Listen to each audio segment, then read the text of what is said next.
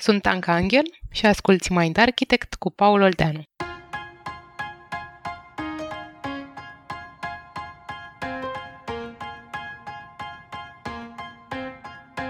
Ce ai zice dacă ai afla că oamenii au niște butoane genetice pe care dacă le apeși, le poți schimba comportamentul? Despre ele și despre cum să le apeși mai curând pozitiv decât negativ în episodul de azi cu Paul Olteanu. Iar dacă îți place ce ai auzit, nu numai că poți intra pe mindarchitect.ro pentru alte episoade și resurse, dar ne poți susține pentru a continua producția acestui podcast pe pagina de Patreon de pe site-ul nostru. Paul, la cursul tău de neuroștiința comunicării ne-ai povestit de niște butoane pe care le au toți elefanții și pe care dacă le apeși așa cum trebuie, viața în relație cu alți oameni poate fi infinit mai ușoară, pentru că te adresezi elefanților lor. Care sunt butoanele astea și ce sunt ele? E una din temele mele preferate, dragilor, de-abia aștept să povestim despre asta. Butoanele astea sunt niște sensibilități emoționale, dacă vreți, sunt niște resorturi emoționale pe care le vedem la toate mamiferele, le vedem la toate vietățile care au sistem limbic. Am vorbit noi mai multe despre el la creier triun, am vorbit și la călăreț elefant, de ce cum spui tu? Sunt butoane sensibile ale elefantului. Primul lucru de știut despre ele, până le prezentăm, e că pot fi apăsate pozitiv sau negativ. Deci cumva butoanele astea, în relație cu ce spui tu, Tudor, dacă le apăsăm pozitiv, ne facem viața mult mai bună în relație cu cei din jur, dar și pe a noastră, că sunt butoane apăsabile și la propriul elefant.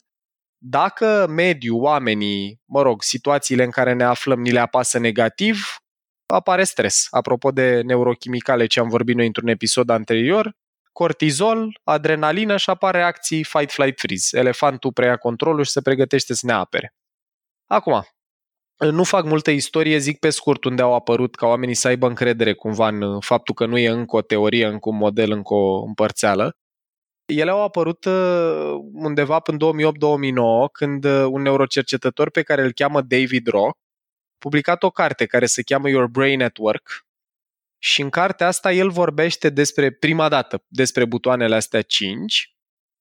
Acum le și prezint rapid, dar una peste alta eu recomand oamenilor curioși să nu se oprească la ce povestim noi și să citească cartea asta lui David Rock, că e foarte, foarte mișto, pentru că vine cu multe exemple concrete de cum le poți apăsa pozitiv-negativ. E chiar o poveste din viața unei familii, un tip și o tipă cu copii, cu cum să duc la birou, cum i-a apăsat butonul cu tare sau cu tare. Very nice. Acum, butoanele sunt așa, ele sunt abreviate sub forma acronimului ăstuia SCARF, fular în engleză, și sunt statut, le zic în engleză, status, certainty, autonomy, relatedness și fairness, adică statut, certitudine, autonomie, relatedness-ul e despre familiaritate și fairness, corectitudine. Și acum, prezentându-le, vă zic și două vorbe despre fiecare. Dragilor, statutul e, deci el în esență ce a observat și asta e foarte relevant de spus, e că dacă avem sistem limbic, deci nu contează vârsta, cultura, nivelul ierarhic, sexul și așa mai departe, dacă ai sistem limbic, ești reactiv la astea cinci lucruri. Și nu avem noi timp în 20 de minute să dăm exemple oameni versus animale, dar eu în cursul de neuroștiință care durează 2-3 zile, chiar fac comparații asta și le iau unul câte unul să vedeți că și un câine reacționează la astea 5 dacă îi le apăsăm pozitiv sau negativ. Statutul. E despre în esență a te simți important sau respectat social, îl apăsăm pozitiv ori de câte ori, de pildă, validăm munca oamenilor sau le spunem lucruri de bine acasă sau la birou.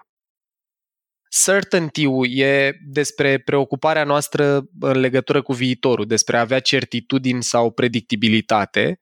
Și așa un exemplu simplu, certainty a apăsat pozitiv, butonul ăsta a apăsat pozitiv, e de pildă în momentul în care cineva ne promită că ne livrează documentele, nu știu, pentru o prezentare la birou în data cu tare, ora cu tare și chiar o face. Sau când cineva ajunge la timp la o întâlnire certainty a apăsat negativ e când, nu știu, te bazai că ai niște bani în cont și nu mai sunt, cineva cu care știi că te vezi la fix nu vine și nici nu dă niciun semn. Și uite, un exemplu pe certainty major, certainty-ul apăsat negativ pentru noi oameni în general e că nu prea știm ce se întâmplă după ce murim.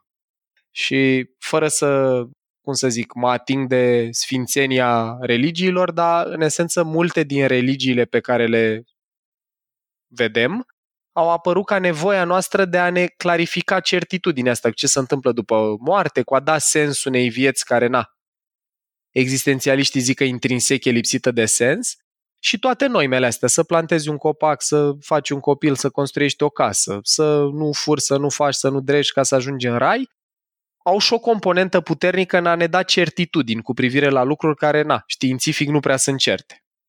Autonomia e despre senzația noastră că avem control asupra propriei noastre vieți și autodeterminare. Vă zic unul care apasă autonomie negativ, probabil că toți l-am trăit și curios dacă confirmați. E asta cu cât stai sub acoperișul meu, faci cum îți zic eu, sau eu te-am făcut, eu te omor, sau faci așa ca așa zic eu. Am auzit? Am auzit, am auzit. No. Deci ăsta e un exemplu așa și când eram pui, eram copii și într-adevăr depindeam de părinți, când auzeai asta tot aveai o reacție emoțională, simțeai că se modifică acolo chimia în corp și devii defensiv, ori agresiv, ori pasiv. Și autonomia apăsa pozitiv e de pildă când dăm libertate sau opțiuni celor din jur. Când spunem, băi, uite, eu aș vrea să merg acolo pentru tine când ar fi mai bine. Eu aș prefera atunci sau atunci, pentru tine când e ok. Sau când, nu știu, dacă avem un copil, asta o zic pentru părinții care ne ascultă, dacă vrem să-și facă temele, putem să-l întrebăm, iubitule, cu ce vrei să începem? Cu tema la mate sau la română? Și el o să zică, nu vreau cu niciuna, nu-mi place să fac teme. Și atunci putem să-i zicem așa, ok, ai două opțiuni. Poți să mai stai să te joci pe calculator, presupunând că asta face și după aia facem teme fără pauză sau facem acum tema la mate, după care te mai joci o jumătate de oră și după aia o facem la română. Eu vă recomand să testați asta, nu să mă credeți pe mine pe cuvânt sau să le tăiați dacă nu sunteți pe modul încredere, ci pe modul scepticism, nu spuneți bullshit. Nu merge, testați-o și vedeți dacă funcționează. Deci statut, certitudine, autonomie. Al patrulea, dragilor, e ăsta cu relatedness-ul. Mie îmi place mult de tot butonul ăsta, mi se pare că ești foarte puternic. Ăsta, în esență, e despre familiaritate și uh, vă dau două, trei exemple cum, e pozit- cum poate fi apăsat pozitiv de dacă vi s-a întâmplat vreodată când sunteți în altă țară, să auziți uh, vorbindu-se română în jur sau să auziți pe cineva vorbind despre România sau când ne uităm la Harry Potter, de exemplu, eu m-am surprins, m-am uitat la un film, la Harry Potter și nu doar la asta, că s-a mai întâmplat să fie menționată România sau chestii specifice, Transilvania sau ceva. Și apare o senzație de emoție pozitivă, se eliberează un pic de dopamină în creierul meu așa ce povestești tu mă face să mă gândesc la următoarea chestie. Știi cu trupele la rock care vin uh, la Ah, ce mișto! Da, da, da, îmi place exemplul ăsta. Încercând să apese relatedness pozitiv da. și Hello Budapest, știi? Și, și toată lumea huiduie. Exact, Da, exact. și deci știți de ce? Da, e super exemplu, mă bucur că l-ai amintit, că e unul din exemplele mele preferate ăsta. Uh, când, când zice cineva bună seara București, mai ales dacă e străin, toată lumea începe să țipe de bucurie, că ți apasă și relatedness pozitiv că îți vorbește limba și statut, că te simți respectat de cineva pe care respecti. Un rockstar, whatever. E, iar când în momentul în care zic uh, bună seara Budapesta sau good evening Budapest, îți apasă statut negativ.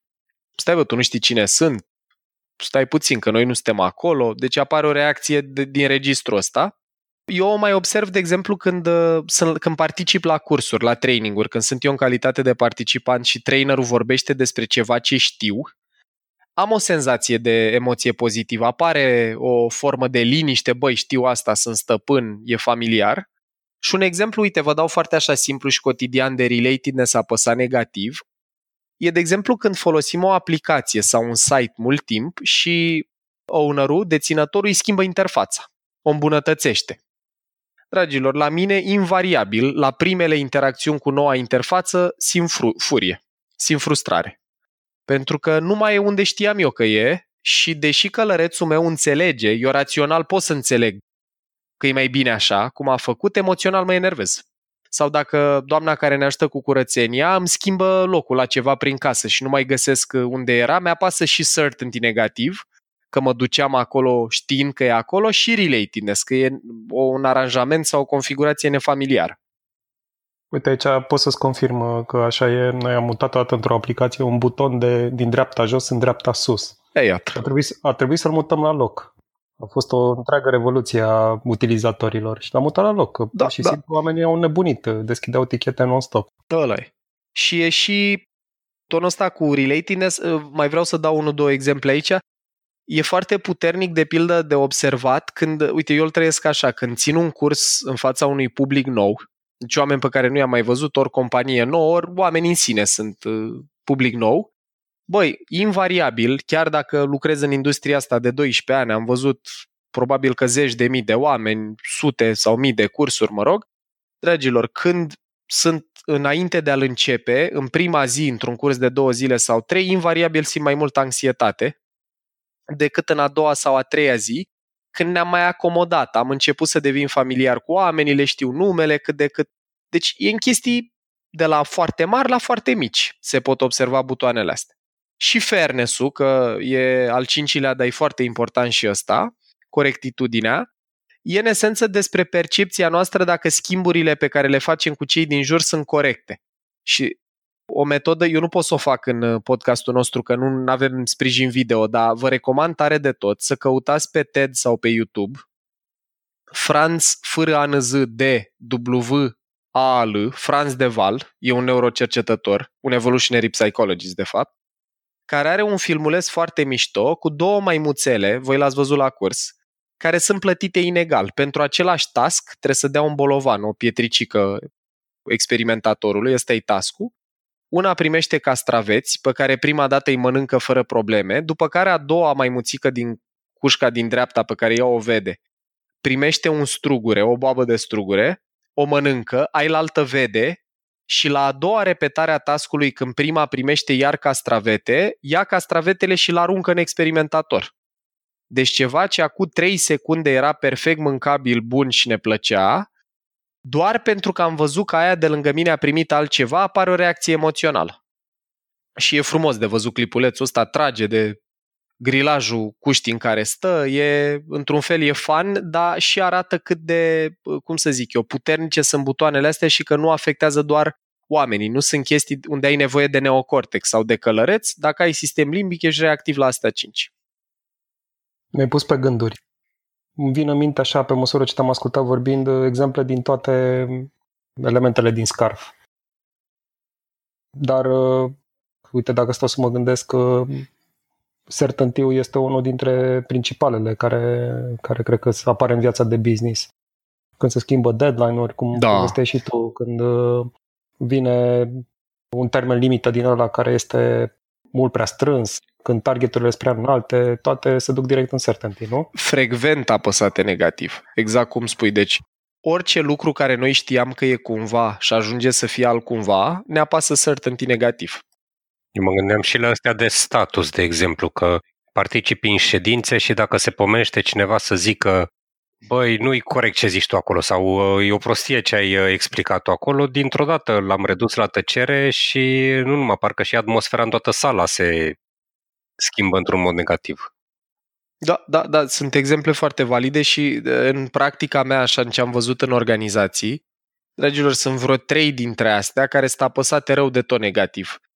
Statut e unul dintre ele că noi în România, din păcate, avem înclinația asta dobândită în școală. O să vorbim noi mai mult despre asta la episodul cu filtre. Dar despre filtre. Dar avem înclinația asta când dăm feedback să ne focalizăm pe ce e în neregulă. Pentru că noi minim 12 ani de zile când ne trimiteam munca pentru review profesorului, venea înapoi numai cu roșu. Și atunci noi avem cumva o linie de cod așa instalată mental că atunci când te să vorbești despre munca cuiva, mai degrabă focusul e pe ce merge prost. Și deși lucrurile alea, ele nu sunt rele de spus, că sigur că e util să ne îmbunătățim și să o facem mai bine, fără să vrem apăsăm statut când criticăm munca cuiva în public, mă rog, în public e mai rău decât dacă am face o 1 la 1, dar uh, și 1 la 1 apasă statut negativ și dacă omul nu e suficient de încărcat psihic, dacă nu are destulă energie, poți să te trezești că vorbești cu elefantul. Adică poți să te trezești că omul ăla și-a pierdut luciditatea și deschiderea și a preluat controlul partea din creier care știe fight, flight, freeze. Și ori te trezești că îți contraargumentează, adică fight, de ce, de ce ce zice el e adevărat și ce spui tu e prost, ori dacă e un om mai orientat către flight și bine, o bine, cum zici tu dar apare disengagement, apare dezangajare emoțională și na, știm binișor în companii cât costă demotivarea și dezangajarea.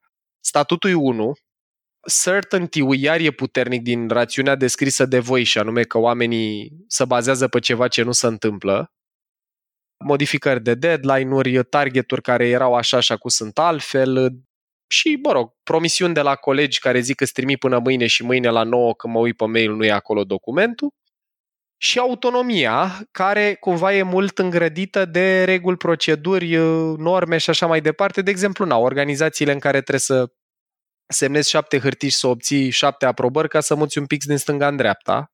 Exagerez eu un pic, dar nu cu mult. Și știți ce e interesant? Vreau să vă dau un exemplu, că e foarte interesant așa mediul business într-un fel. Când ai multe proceduri într-o firmă, cum sunt astea established, așa, adică vechi, cu, cu, cum să zic, cu multă activitate și experiență. Mai mecaniciste, așa, mai exact. mecaniciste. Da. Exact, exact. Noi avem înclinația, pentru că ne dorim certitudine, să construim multe reguli și proceduri. Că, în esență, procedurile apasă certainty pozitiv ăluia care le-a gândit, în general, sau ălora care și le doreau. Să avem o metodă predictibilă, replicabilă de a face X lucru. Dar procedurile astea care au fost gândite să apese certainty pozitiv cuiva, apasă autonomie negativă lor care trebuie să le respecte. Și eu nu spun că procedurile sunt bune sau rele, eu spun că trebuie să găsim cumva, dacă înțelegem creierul și butoanele astea sensibile, trebuie să găsim un echilibru între cât de multe proceduri și reguli avem ca să ne dea certitudine și predictibilitate și câtă liber- libertate decizională lăsăm oamenilor ca să simtă că totuși încă au autonomie. Pentru că oricare din ele, dacă sunt apăsate negativ uh, perioadă suficient de lungă de timp, duc la, în esență, demisie, duc la flight. Oamenii pleacă. Și, de exemplu, în startup-uri certainty nu prea ai, e cam haos pe acolo, ai multă autonomie, dar nu prea ai certitudini, nu prea știi cine ce face. În firme din astea, cum spuneam, established, certainty foarte pozitiv apăsat că am ști ce trebuie să se întâmple până când, e chiar plicticos câteodată, și autonomia apăsată negativ și e de găsit echilibru între astea. La autonomie, cred că și micromanagement ar putea fi pus pe masă, că 100%. e tot uh, un buton apăsat negativ și îl auzim din feedback-uri și din tot Exact. felul de surveiuri. Eu frecvent, în linie cu ce spui tu, Dorin, micromanagementul ce am mai observat eu că le apasă unora e și butonul cu statut. Pentru că de multe ori când îmi verifici munca, îmi dai mesajul, poate fără să vrei, că mă consider incompetent. Stai Corect. puțin, eu nu sunt în stare să o fac singur, ce însufli în cea- în ceafă? Adică e posibil să apeși mai multe butoane în același timp cu același mesaj. Asta zici, nu? Asta zici. Iop. Da. Da.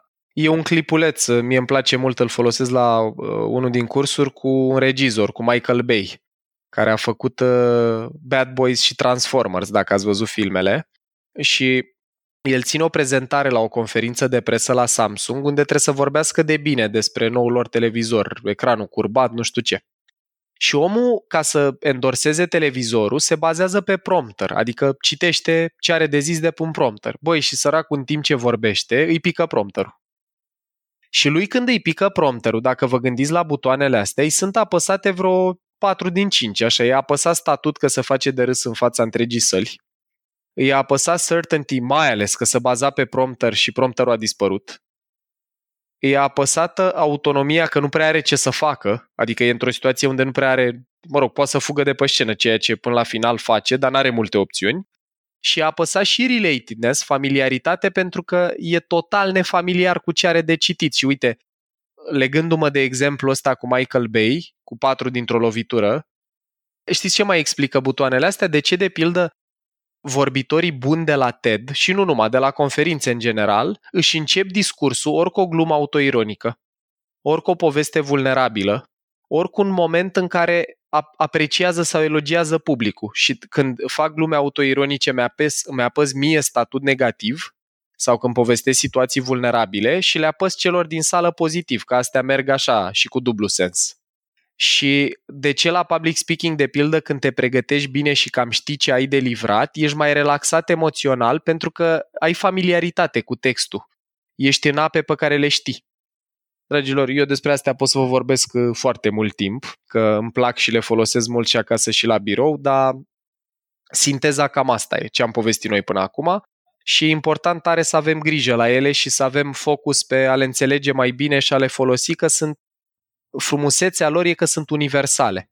Sunt niște manete hardware care nu țin de cultură, vârstă, sex, nivel ierarhic, experiență și așa mai departe. Eu recunosc, Paul, că atunci când am auzit la curs de la tine de Scarf, eu am avut uh, așa un aha moment, în sensul că multă vreme mi-am bătut capul cum să pregătesc sesiunile de feedback pentru echipa mea. În timpul liber, cum, uh, cum s-ar zice, sunt și people mm-hmm. manager. Mm-hmm. Și mie întotdeauna mi s-a părut ăsta un moment dificil, știi, atunci când am primit feedback sau când am trebuit să dau feedback, fiindcă mi se pare că e un moment foarte delicat, din motivele pe care le zici și tu, că, mă rog, la noi nici nu există un cuvânt echivalent și lumea percepe ca o critică, știi? Mm-hmm.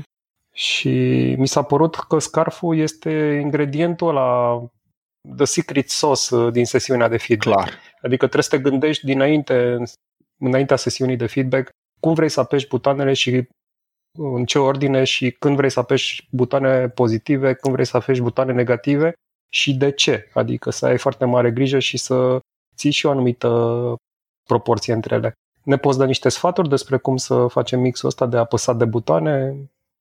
Pot să vă dau două perspective. Ziceai tu când pozitiv, când negativ. La capitolul negativ, eu mi-e vine în minte că am o singură situație în care merită să le apeși negativ, sau mă rog, cel puțin poate să folosească.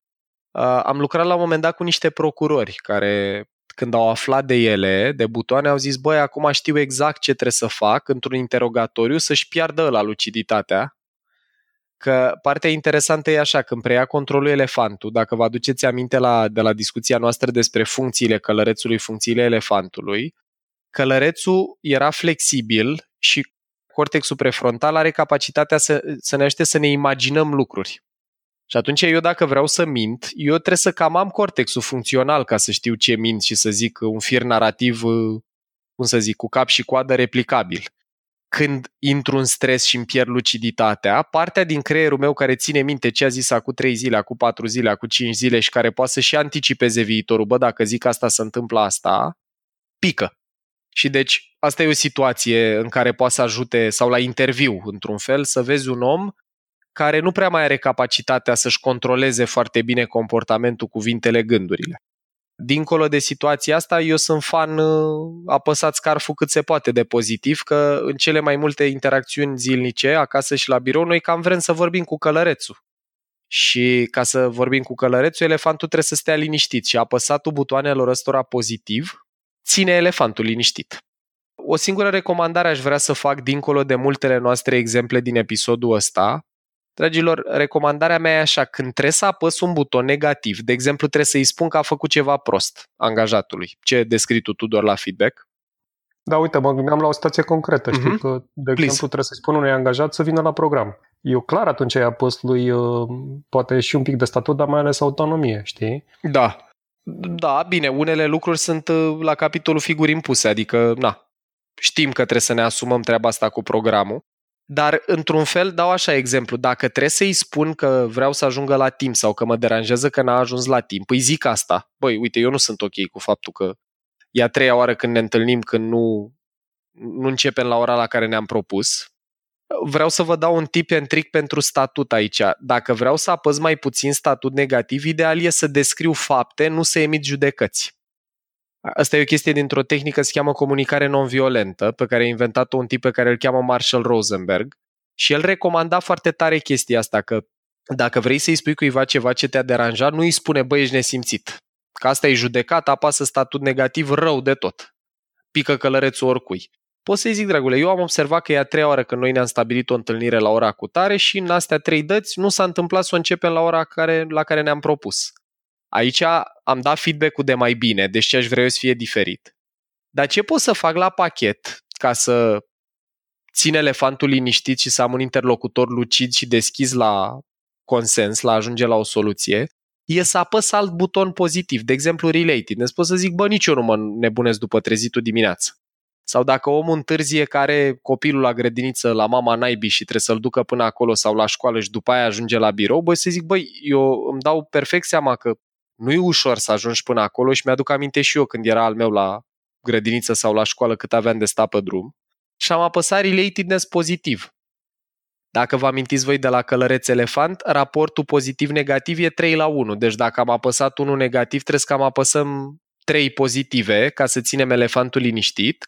Dacă stimulul e egal, dacă zic o chestie micuță care nu e foarte deranjantă, gen te rog eu mult, încearcă și tu să ajungi la timp, că mă grăbesc, Nu trebuie să apăs neapărat 3 pozitiv, că n-am apăsat unul negativ rău de tot. Dar e de păstrat și raportul ăla în minte. Și eu asta mă străduie să fac, Tudor. În practica de zi cu zi, dacă trebuie să apăs unul negativ, gen trebuie să invalidez o certitudine cuiva sau statut sau ceva, mă străduie să apăs altul pozitiv, ori să dau opțiuni, ori să construiesc familiaritate, ori să fie un schimb fair. Dar ă, însăși faptul că ne-ar preocupa aceste cinci butoane și le folosim conștient, o să vedeți pe testatele a crește tare de tot calitatea relațiilor și interacțiunilor. Paul, mulțumim foarte mult pentru, pentru explicații și pentru sfaturi. Dragilor, să avem scarfuri frumoase, ă, atât ale noastre cât și ale celor din jur și să le folosim cu bine și să le punem elefanților noștri ca să stea liniștiți. Ai ascultat un episod din Mind Architect, un podcast al lui Paul Olteanu și al invitaților lui, Anca, Tudor și Dorin.